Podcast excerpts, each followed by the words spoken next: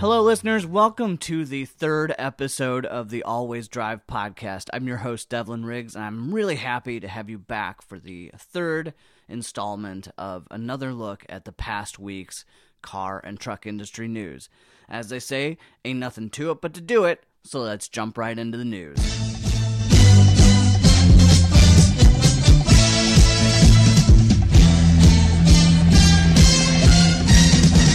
Come on down, y'all. Buy your next car at Walmart. We got your trucks too, or not. Uh, Walmart announced this week that they would start selling cars at stores, which is a bit misleading because what they really have is a deal with an online company called CarSaver, which basically just sounds like it adds steps to the whole car buying process. Uh, there will be kiosks in store where you can go and set up an appointment to arrange and arrange financing for cars, but you still have to go somewhere else to actually see it, touch it, drive it, and actually get to know what it is that you want to buy. So, what this is is basically a lead generator for other dealerships, and it's not really clear who this stands to benefit other than Car Saver itself because they make a $350 commission on every lead that they generate from dealerships. So I guess they're just targeting people who happen to be at Walmart and think, "Ah, oh, well, I I guess I could use a new car." You know, it's not really like an impulse buy type of thing that you have ne- next to the registers. So we'll we'll see how this goes, but I yeah, I don't I don't see big savings coming from this. Next up, uh, progress on connected cars is facing a potential stoplight in its development, and that stoplight is uh, actual literal stoplights.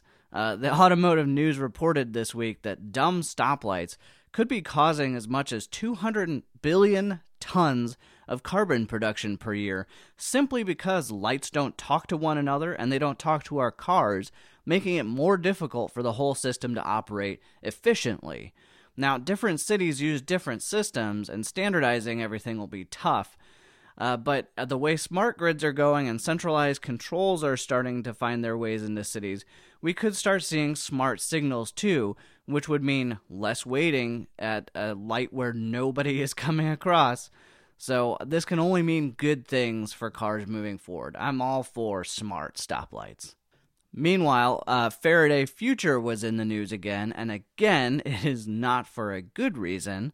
This time, they are being sued by a company called The Mill, which is an amazing visual effects company. They're the people who make the uh, the rig that is a car that can turn into any car by adjusting its wheelbase and and becoming all CG'd. It's used in a ton of different commercials. Go look it up. It's really amazing.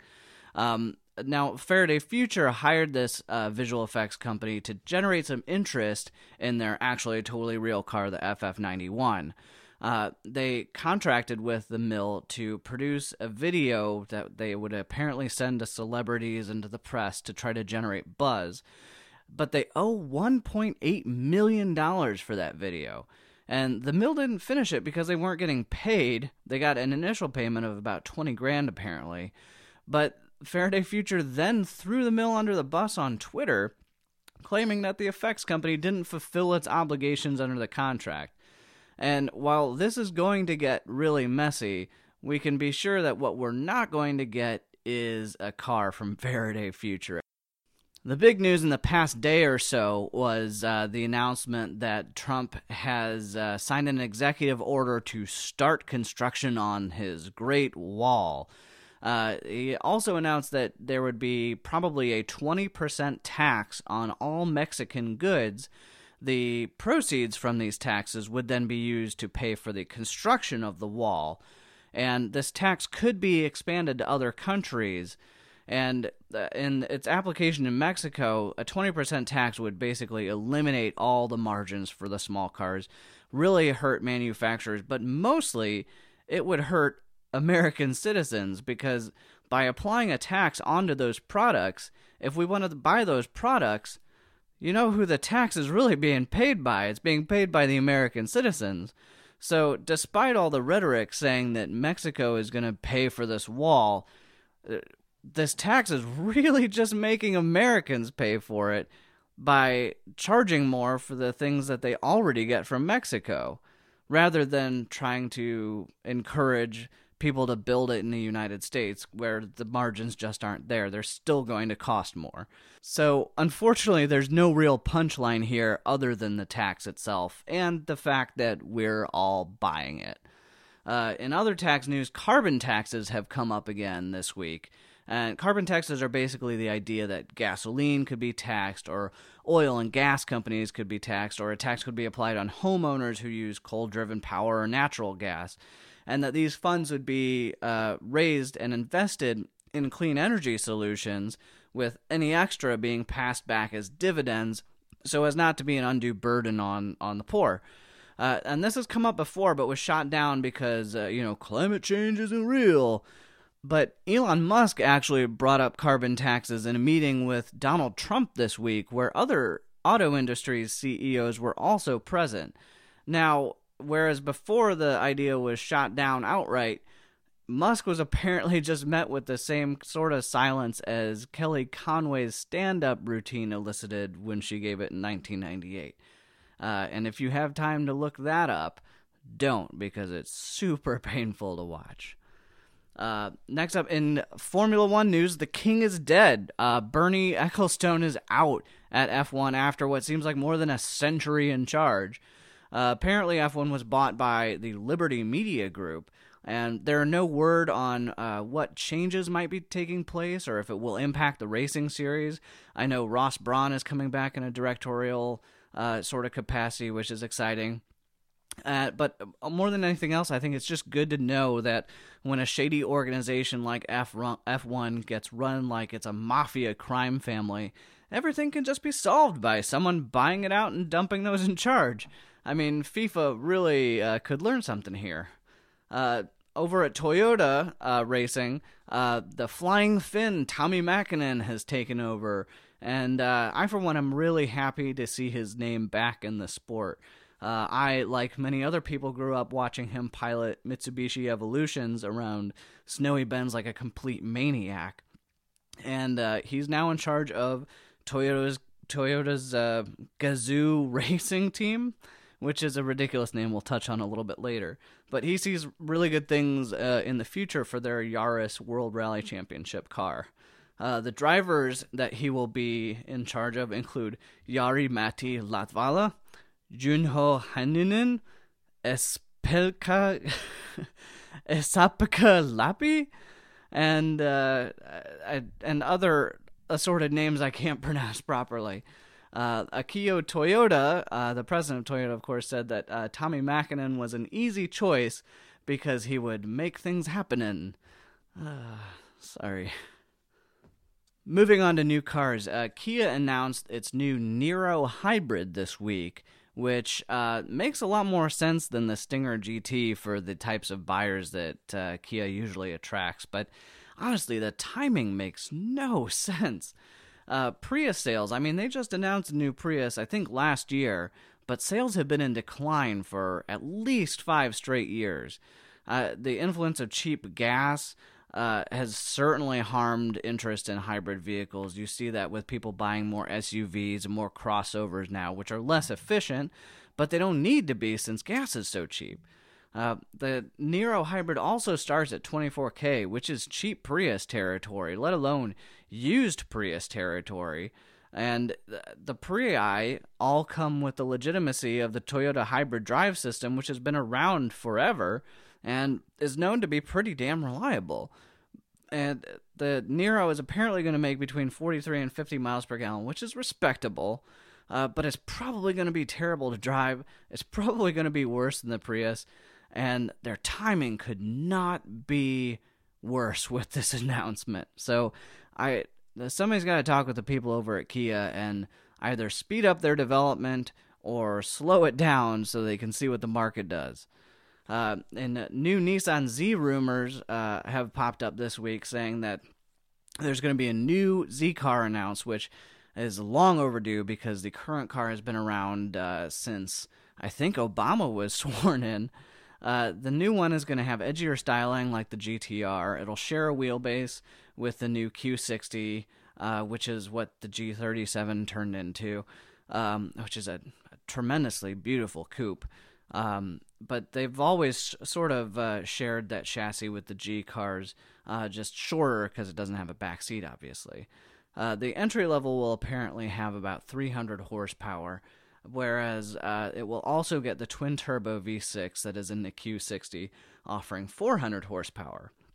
There's also speculation that there could be a hybrid model coming, which would have more than 500 horsepower. This would apparently be a competition for the Porsche 718 Boxster S and the M2, which I think is only fitting that the Germans would be beaten by that Z car. There's a billboard went up this week in Chicago for the Ford Probe GT. It's a sort of a classic Ford ad. It has the the slogan "It'll get your motor running." uh, which I'm not sure could be further than the, further from the truth with the probe. Granted, it is a good-looking car, uh, but there are a lot more questions here than we have answers. Like, who put this ad up? Is it uh, something, uh, a sort of secret Ford campaign to test the waters for a potential return of the Ford probe? Uh, is it a group of rich enthusiasts who have a sense of humor, or uh, maybe more proof that uh, after the recent election, we're actually all traveling back in time. Uh, you know, we'll, uh, we may never know, but uh, hopefully, I'll have some news on this next week to be able to follow up and say what actually happened with that Ford Probe ad. Uh, the Toyota Supra, meanwhile, Autocar has reported this week that the Supra will be launched under the Gazoo Performance sub brand. Now, I mentioned that earlier because Gazoo is Toyota's, Toyota's consolidated racing team's name, not just the alien from the Flintstones. Uh, but this is really strange because Toyota usually gets the names right. I mean, with their sub brands, they've had Lexus, which just oozes luxury. They've had Scion, which is a you know a bright, punchy name meant at attracting millennials. But Gazoo is so out there. I mean, they've even had success with models, like naming the Venza, which was supposed to be a combination of Venture and Monza, which was a cool name despite being applied to a glorified minivan with less usable doors.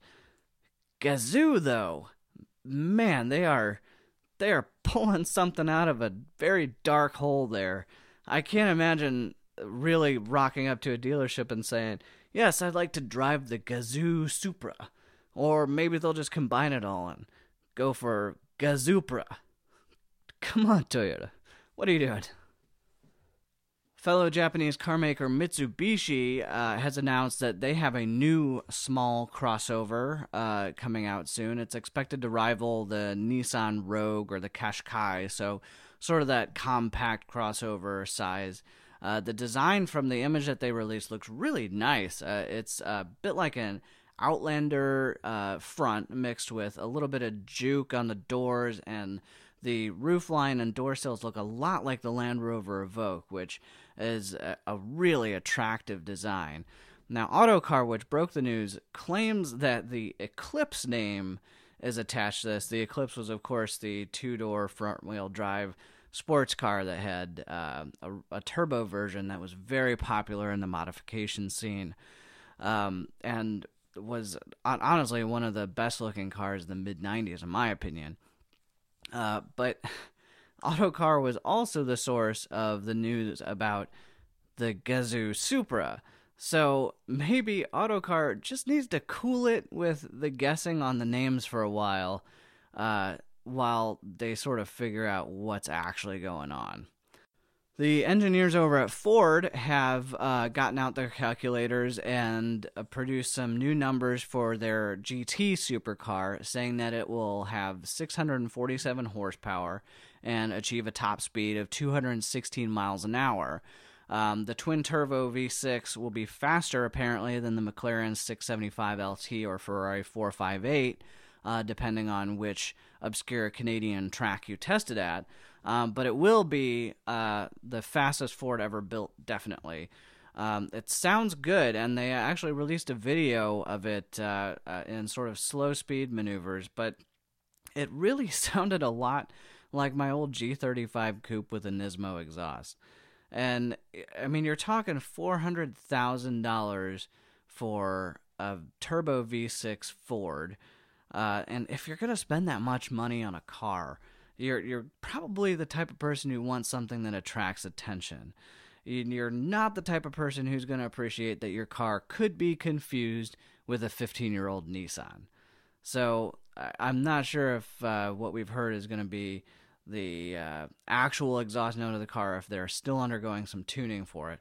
We'll see if Ford releases any further videos. And that brings us to this week's deep dive segment. This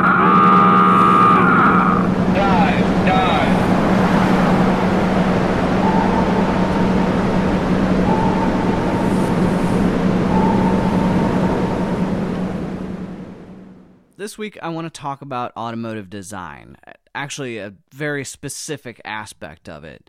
Now, we live in an age of real contrasts where consumers have the choice of some cars with really daring designs like the Nissan Juke, the BMW i8, or the Mercedes Benz GLE.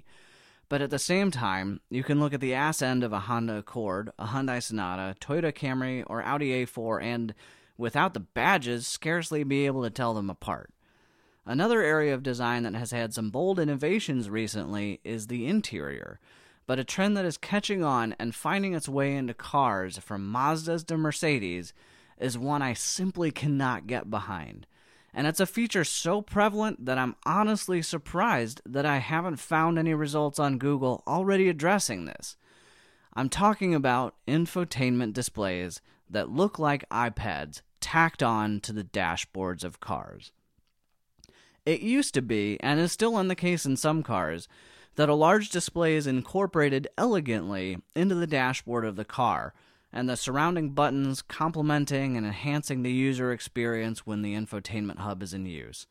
Sure, fitting a 7 inch or larger screen onto a relatively compact area while still having room for controls for the HVAC and physical buttons for the stereo in an ergonomic fashion is a challenge, but it's not one that hasn't been completed before.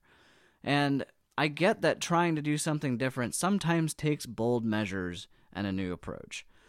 But what we've ended up with is a product that, in most applications, looks like a complete afterthought. Like they designed the car's interior to forego a display, then decided at the very last minute that they needed one to keep up with the competition.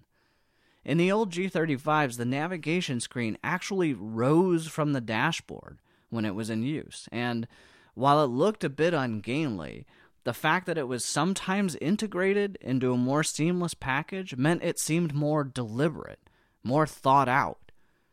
Now, some will argue that placing the screen higher up places it more in the eye line of the driver, reducing the need to look down when driving, thereby being a safer option, which I understand. But regardless of placement, it's taking your eyes off of the road. Why can't we have an integrated screen that looks like a part of a complete dashboard? And then a heads up display that contains pertinent information in an even less distracting format. I'm not saying that bold designs should be discouraged, even though the screens look dumb, like they could be removed by an, any old burglar with a crowbar. The GLE and X6 are stupid and impractical, but people still buy them. So there is probably a contingent of the car buying population who enjoys them. There's also value in encouraging designers to break out of the mold and explore new artistic directions, pushing boundaries of car interiors. But I think that there's a difference between good design and design that looks like an afterthought. And I just think that we can do better. And that's it for this week's deep dive. Uh, once again, they I have had no questions. Uh, questions require me to have listeners, which I also don't have. So uh, there will be no advice section this week. So we will jump over to our broadcast partners at the Post Truth Channel News. So here you go, PTC News.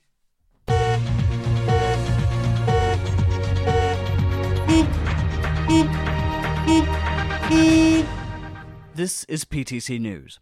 Hot on the heels of their announcement that the new Supra model would launch the new Gazoo Performance sub brand Toyota have revealed that they will be relaunching the compact front wheel drive Celica, but instead call it the Flieger. Brand representatives indicated that the name was a combination of flipping and liger, which itself is a combination of lion and tiger, and insisted that the name, like the car, would evoke stirring feelings of being locked in a small room with a flipping lion slash tiger combination. No word yet on when it will hit showrooms, but it is expected to be joined by the next generation MR2, which will be named the Gazoo Kablooey. Continuing their trend of producing poor facsimiles of other car makers' unique offerings, Kia has announced a new subcompact crossover meant to compete with the Nissan Juke and Cube. The new Kia Sphere is simply a ball with four gyroscopic seats that remain upright no matter the direction the sphere turns. It's not yet clear what will power the sphere or what its handling will be like, but company spokesperson David Kim said Hills would provide a major source of propulsion. Stay tuned for more information as the auto show season continues. Tesla this week announced a new model which follows their models S, 3, X, and Y, a clever naming device meant to spell sexy. The new vehicle, called simply the Back, provides a fun reference to Justin Timberlake's hit song Sexy Back, while also providing a hint at the general direction of automotive progress.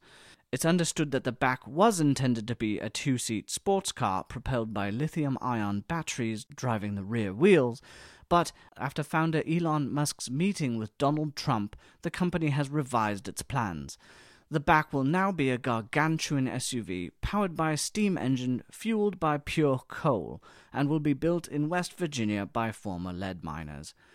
Meanwhile, Kimi Raikkonen was spotted this week outside of Helsinki riding a Fisher Price cozy coupe that was being driven by a team of Chihuahuas, lending credence to the rumors that he will be joining a Mexican Formula One team for the upcoming regular season. That's all from PTC News.